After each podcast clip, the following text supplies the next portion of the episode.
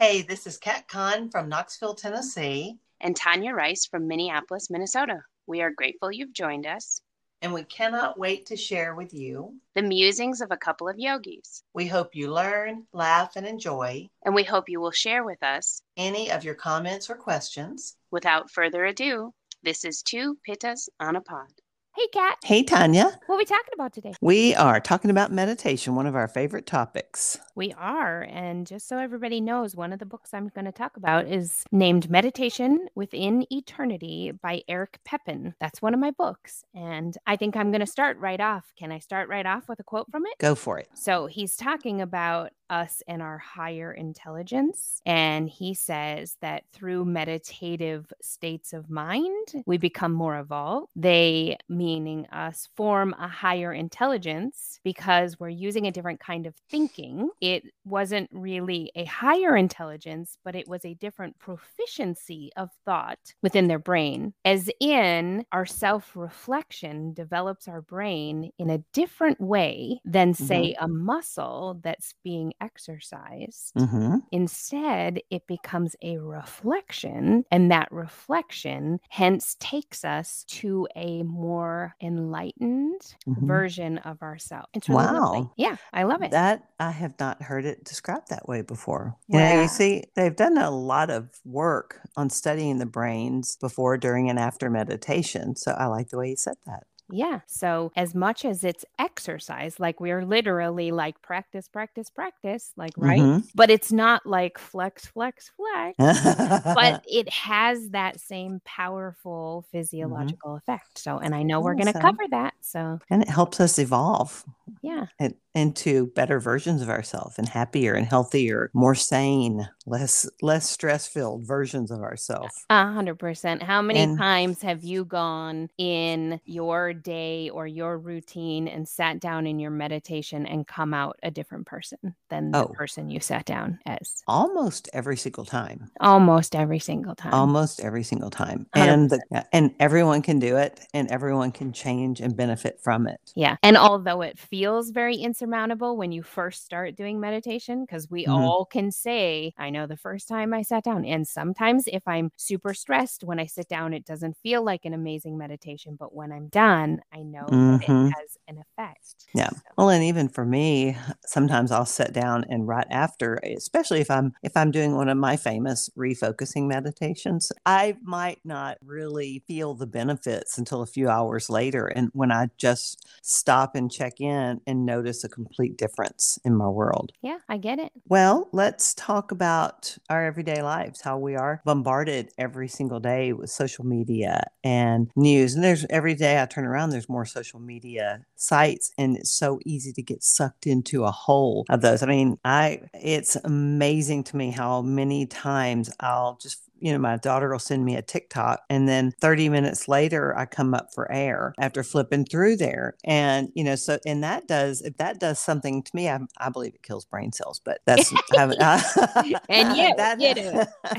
I haven't done any studies on that. But eh, I think in our world today with so much noise and so much screaming and so much, so many different places that we can get literally sucked in and not use use our brain, meditation's an age old practice that can cure a whole lot of ills that are brought on by the modern world and the modern lifestyle. I love that you referenced the term noise, and I wasn't actually going to bring this up today, but since you brought it up, I'm going to. I, you know, as I'm doing a lot of this educational work for the sound training I'm going to do, mm-hmm. I was reading a book where they described quite literally hear the noise in a person by putting a tuning fork on them if it's a place of inflammation or pain and discomfort that you can hear the static in the wow. And i was like what what wow like, that makes complete sense because the energy isn't moving mm-hmm.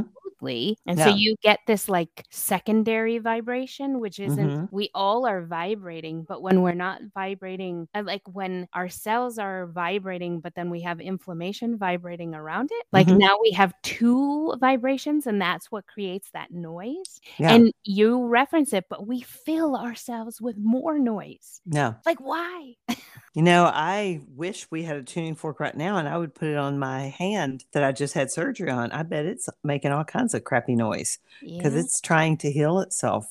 yep yep and that eh, you know the uh, basis of our meditation practice is to try and create that whiteboard like literally Mhm. just erase all the shit you know and just remove the crap that's on the whiteboard so that we have a clean slate each day Mhm. to refunction from Mhm. Well, and how many times do you hear students or just friends? They're like, well, I've tried meditation. I can't do it. oh yeah Yeah, I hear that all the time. And I am referencing a Tiffany Cruikshank book, Meditate Your Weight, which I just love this little book. But she says, imagine a baby, and you've probably heard this analogy. I've heard it, so she didn't make it up. But imagine a baby who was just learning how to walk, tried to take a step and fell down, then turned around and said, Sorry, mom and dad, this walking thing isn't going to work for me. yeah right Um, you know, it's silly, but meditation is like walking. It's an activity that we learn to do in short spurts. Then we continue to practice and improve upon it for the rest of our lives. yeah you know. 100% Now, unlike walking, some days I can't walk and chew gum at the same time. Meditation is kind of like that too. There's some days I can't sit in meditation as easily as maybe the day before. yeah for sure It is. Yeah. it is a revolving practice Mm-hmm. and it will never be perfect Yeah, if you are expecting perfection, you are setting yourself up for failure. exactly. Yeah. It's a meditation practice, not a meditation perfect, just like Yep. it's a yoga practice, Yeah. not a yoga perfect. A hundred percent. And Mhm. it isn't easy. All of us who have done it have, you know, had good days, had bad days, but we all started from nowhere. Mhm. And it took us a time. And, you know, for some of us, I can remember the very first time I sat down to meditate. I don't think I did it again for several months. Oh, me too. Same here. And then here. I did it again and I was like, okay, there's something to this. And then I had a lovely guided meditation where I was like, okay, now I'm seeing it. and even then, after that, it wasn't a perfect everyday science. It was Mhm. maybe, oh, I remember I'll do it again today. And then a week later, oh, yeah, I'm going to meditate again. And then maybe I had three, four days that were successful. Mhm. And then maybe I fell off again for another month or two. Like, and I can promise you that it was years in the making Mhm. it was years in the making. It Mm-hmm. wasn't just, oh, you know, I decided to meditate in 2012 and in 2013 I was a professional meditator. that's not that's not how it goes. wow. I want to be a professional meditator.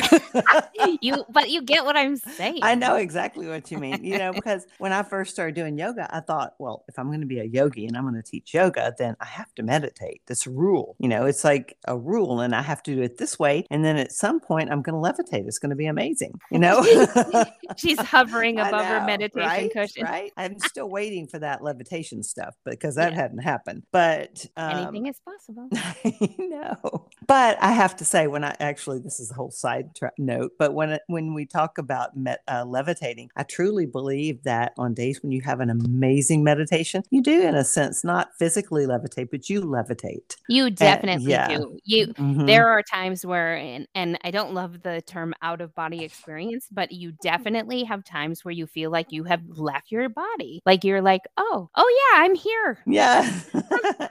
here i am again right Yeah. Well, and it's just keeping after it. Like if you decide you want to be a runner, you don't jump off the couch, buy some brand new shoes and go run a marathon. You don't do it. You got to take baby steps. You got to just run run walk run around the block. Then you might pick it up to just a run around the block or a jog, slow jog. So meditation's just like that. If you kind of if you're a runner or if you've ever tried to run, if you put it kind of in those terms and see how long it took you to build up to even a 5K. And I know you are a runner, and I was a runner years ago, but um, you don't just put on shoes and run out the door and go run six miles or 13.2 miles Yeah, or no. whatever, 26, whatever. hundred So you just have to get, and you have to get the basics. You have to learn what works for you. Just like with running, you got to figure out which shoes work best for you. What's your pace? What's all of this? And so it's the same thing with meditating. You know, I've spent so much time telling myself, oh, well, this isn't working. I'm not doing it right. You know, I spent a lot of time doing, telling myself I was doing it wrong instead of figuring out out what's the right way for me to yeah meditate. because it's not the same for no, everyone mm-mm. very, we can very give different. you guides and we can give you tools that we know might help make it successful for you but we also know that some people's knees hips ankles won't allow them to sit in lotus position Mhm. some people you know can't do it from a seated position at all like i mean there's a lot of factors that go into it and friends i'm also going to tell you that if you commit to a seated lotus posture for your meditation just like learning how to run you're going to be sore i'm Mhm. sorry but our cores are not used to sitting up straight and tall for five ten minutes we're not No, no. and even if we have a super strong core, when you add in lotus pose with bent knees, bent legs, bent ankles, and strong spine and drawn in belly button, then your hip flexors are going to be a little sore. Mhm. Maybe your ankles are going to be a little sore. So, yeah, you're not going to come out of it like you didn't No. just run a little bit. I know. And I cannot honestly even imagine trying to meditate in lotus pose. I would be worrying about my ankle bones being jammed into my inner thighs the entire time. I, you know, so, you know, it, I guess when I, I have met some people that, you know, when I, especially when I first started teaching yoga, that would say, you have to do this, you have to do that, or you're not doing this right, you're not doing that right. And that's, that's what really derailed me because I kept reading different books about how to do, you know, whatever. The Especially this. Mhm. and like clearing your mind. You have to clear your mind. No, you don't. That can be a whole meditation in and of itself. But the thing that I, what really finally clicked for me with meditation is that the way I do it is perfect for me. It's perfect for me. And it may, it, the way I meditate, I know would not be perfect for you. And just like the way you meditate would not be perfect for me. And so giving yourself permission to be imperfect. And in that imperfection, you find your perfection. Yeah, 100% true. I even think back to when I first started meditating, and like you said, the clear your mind, or I even had some people who were, you know, real distinct about not just your posture, but uh, what they call chasing your thoughts kind of thing. And some of that, Mhm. like you say, really just super frustrating because is you sit down as a new meditator and you're like, okay, I made two and a half minutes and another thought came up, so I failed. It's a Mhm. little bit like, oh, that diet mentality. Oh, well, I screwed up this morning having that little piece of chocolate, so I'm just going to keep screwing up today. right? Like, I mean, we Yeah. can do that. I mean, we're professional self sabotagers. Mhm. So why not self sabotage your meditation too? Like, that's what we do. Mhm. But Yeah. the the flip is like you say, finding self-acceptance and saying, you know what, I am still doing it. And Mhm. even if I don't do it fantastically today, I still did it. Mhm. And eventually, eventually, it's gonna start meeting me on the mat. But I have Mhm. to show up Yeah. or it's not gonna ever meet. Mhm. You know, one thing that I have started that has given me a lot more confidence over time, but I started as soon as I wake up in the morning before I start diving into coffee, just sitting there for three minutes and meditating. Because for the longest time, I kept thinking I didn't have time that day to meditate. And a lot of times when I sit there for three minutes, it turns into seven or 20. It's never turned into more than 23. But I have found that if I start that first thing in the morning, it helps set that tone for my entire day. And it helps me, I did it. I'm, I'm successful today. And so it's, that has been something that has been very helpful to me. Yeah, for sure. Making sure that you're carving out the appropriate time in your life. Because if Mhm. you're feeling rushed or you're feeling like you don't have time, then that's just going to weigh on your mind while you're doing it. So if you know successfully that, you know, hey, I I have to be up at four and in my car by five, maybe morning meditation isn't for you. But Mhm. also that if, you know, you know that you have kids coming in the door after school, meditating between three and four is probably not a great idea either. So Mhm. you have to be wise about when you choose that time so that you're setting yourself up for success and that's that's kind of a trick because we all live really busy lives but Mhm. if we if we kind of flip the topic like right now the why why are we doing this? Like the benefits are like innumerable, right? Mm-hmm. And you think about the importance of de stressing, the importance of, you know, that clean slate mentality and letting go of whatever came up for the day or whatever happened yesterday and just erasing it so that you're not Mhm. ruminating on crap. Like Yeah. meditation is perfect for de stress, it's perfect Mhm. for helping you find a more forgiving heart space, it's Mhm. perfect for setting down in that self study, which I know we're going to talk about on our next podcast. But the benefits are like decreased headaches, decreased inflammation, decreased pain in the body, like improved lung capacity. There's so many benefits to meditation. hmm Well, and doing it regularly is much more important than how long you do it. Because I've always heard, you know, to get the full benefits, you have to spend at least 20 minutes of meditating. No, that's not true. No. That's not. It's not.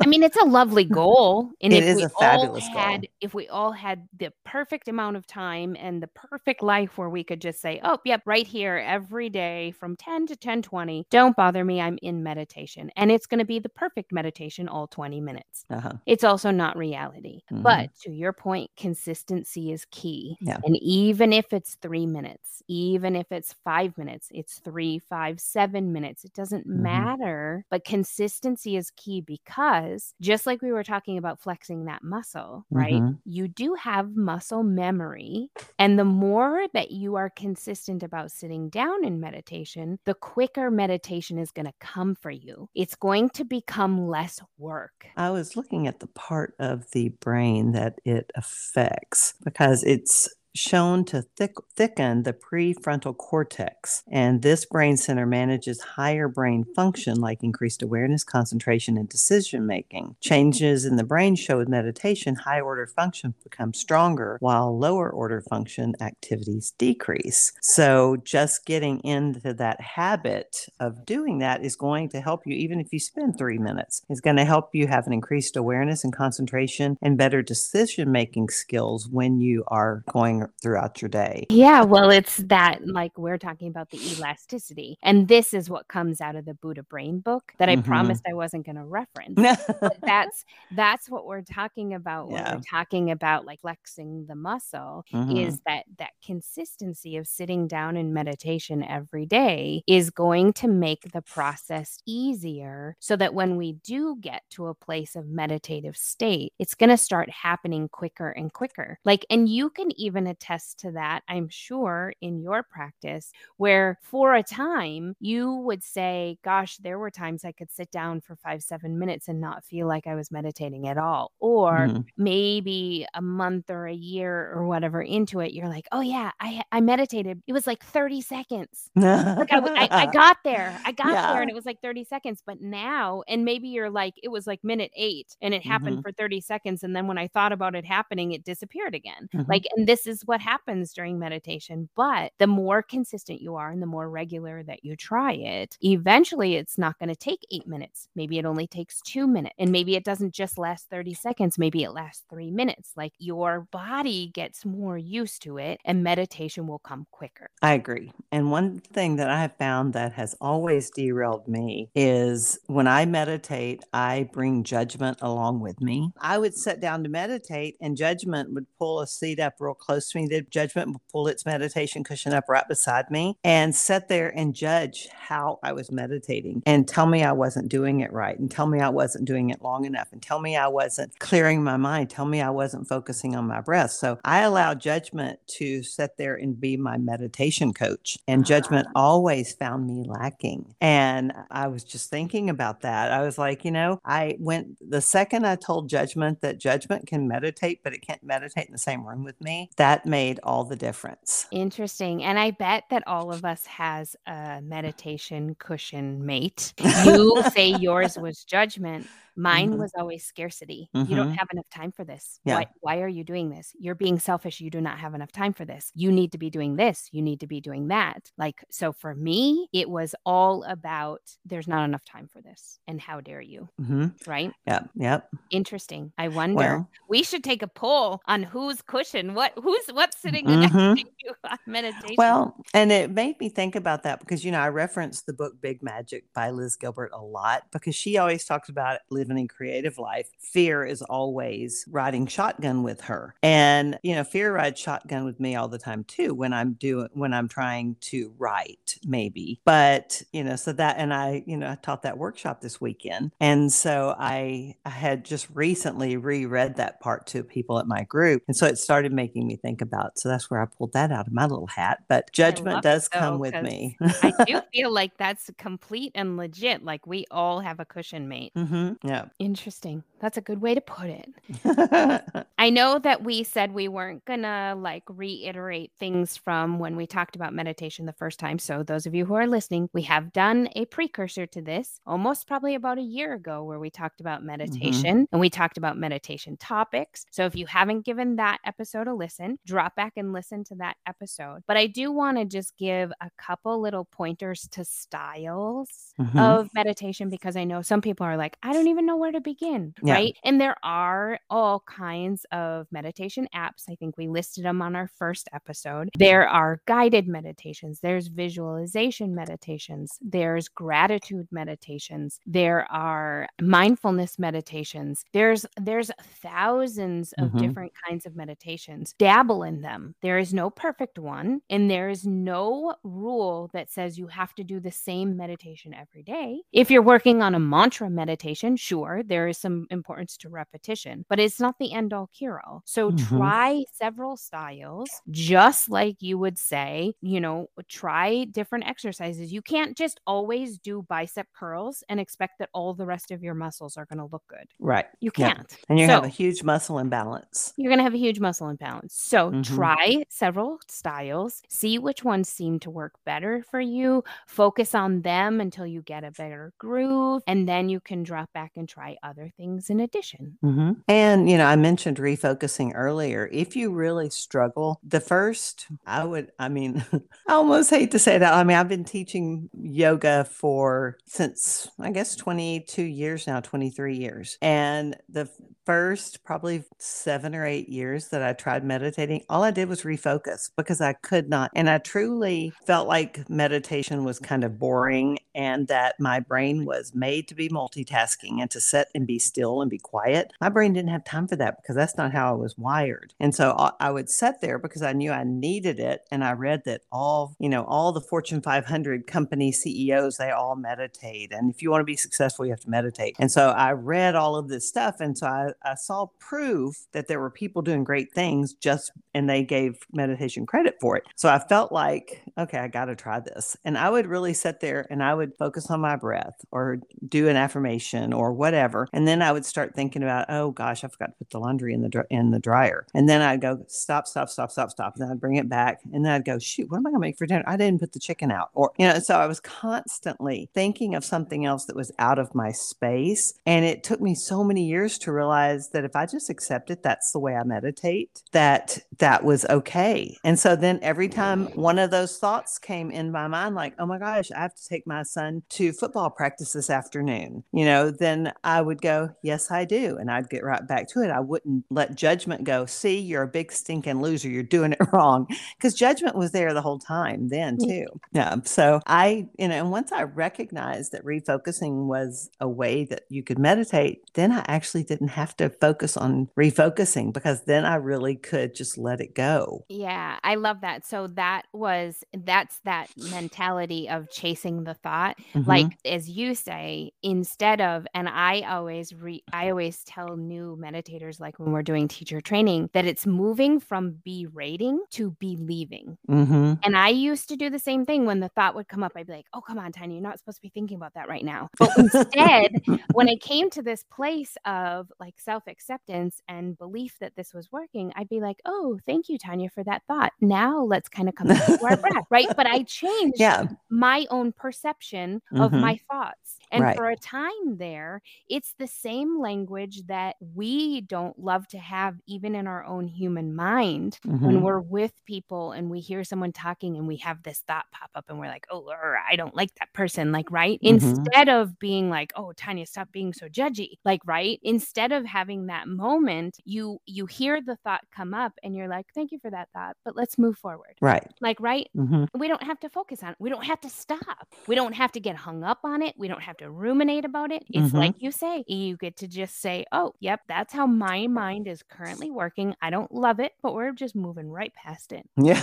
We're not going to get stuck Yeah. on it because if And- we get stuck on it, we're never going to get anywhere. Because, Mhm. friends, your mind is never going to stop. It's never going to stop. And you can berate yourself all day long, and that's going to keep you from reaping the benefits. That's going to keep you in the mentality of, I'm doing this wrong too, or I can't do that. And, you know, can't needs to just move into the, it needs to move off to the different room to, It's going with to- judgment. It's going building with judgment and scarcity. scarcity. Yeah. Yeah. Yeah. It's just going to take, it's just needs to go away. Yeah. Yeah, it needs to leave us alone. I love that. So, who benefits from meditation? Well, not just ourselves, but everyone we interact with. Uh, yeah, and not just not just from them meditating, but from us Yeah. meditating. Uh, No, that's what I mean. Yeah, When I meditate, everyone that I interact with for the rest of the day, they benefit from me meditating. yeah, for sure. Um, especially if I know ahead of time I'm going to have too busy of a day to do anything. That's the day I've got to meditate. If I don't have time to meditate, I know that's the day I have to make a point of spending a little bit extra time in meditation. hundred percent, hundred percent. And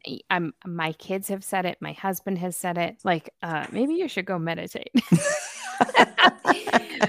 but going back to the basic of who everybody everybody benefits from it they benefit from the interaction with a person who has been meditating or meditated that day plus they also benefit from it themselves if they can give themselves time to do it Mm, exactly. yeah. And then I think that goes back to the when. And I know we talked about you have to find the right time of day that works for you. But I think the biggest key is that word consistency, Consistency. Mhm. which means every day, even Mhm. if it's a few minutes each day, every day until it Mhm. grows into something more. You know, I've had a lot of my teacher trainees that will tell me, well, I just meditate at night in bed right before I go to sleep. No, because what they're doing is they're laying there and focusing on their breath for half a second, then they fall asleep. So I told them, I said, you know, that is a fabulous time to meditate, but why don't you do that setting up in your bed before you lay down? Because otherwise you're, you're just really kind of, You're con- just yeah, Yeah, you're just moving into a form of deep relaxation, Mhm. and meditation and relaxation are actually two very different things. yeah, Relaxation is very lovely and it does help you de stress and it may help your sleep cycle and it may help you fall asleep, but it is not actually helping the elasticity in your brain. It is not Mhm. actually helping the physiology of that healing change that you're looking for in meditation. Mhm. Meditation is actually quite deep concentration hmm on stillness or on quiet or on a thought or a visual or whatever it is, but it is actual deep concentration as opposed to deep relaxation, which Mhm. is pretty much letting everything go. yeah.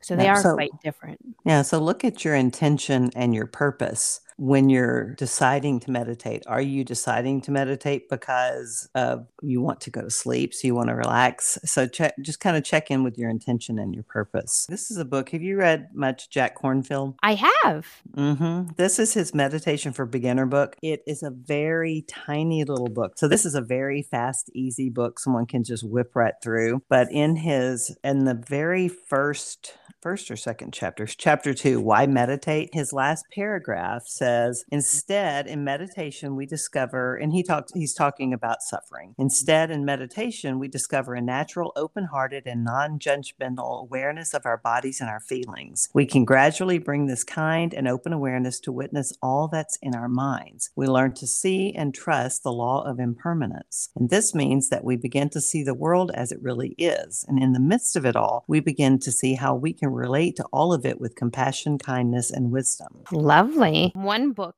that I would like to add to it is Stephen Levine's Guided Meditations, Mhm. Explorations, and Healings. This is a really lovely book and it has some really nice guided meditations, like where you read a chapter and then you meditate. So it's a Oh. little bit like what you had talked to me about when I did the journaling exercise or read a few pages and then journal about it. This is read a few pages and then meditate on it. And I it is love that. it is a really lovely book. There is some very specific things like a guided meditation on softening pain, a guided meditation on letting pain float, a guided meditation on exploration and healing, a Mhm. guided med- meditation on your inquiry into eating. So Mhm. there's there's a lot of really unique topics in here Mhm, that are just kind of nice. mhm, Converting the grief point to a touch point. mhm, So really lovely guided meditations. mhm. So, yeah. That's awesome. I just now put it in my cart on Amazon.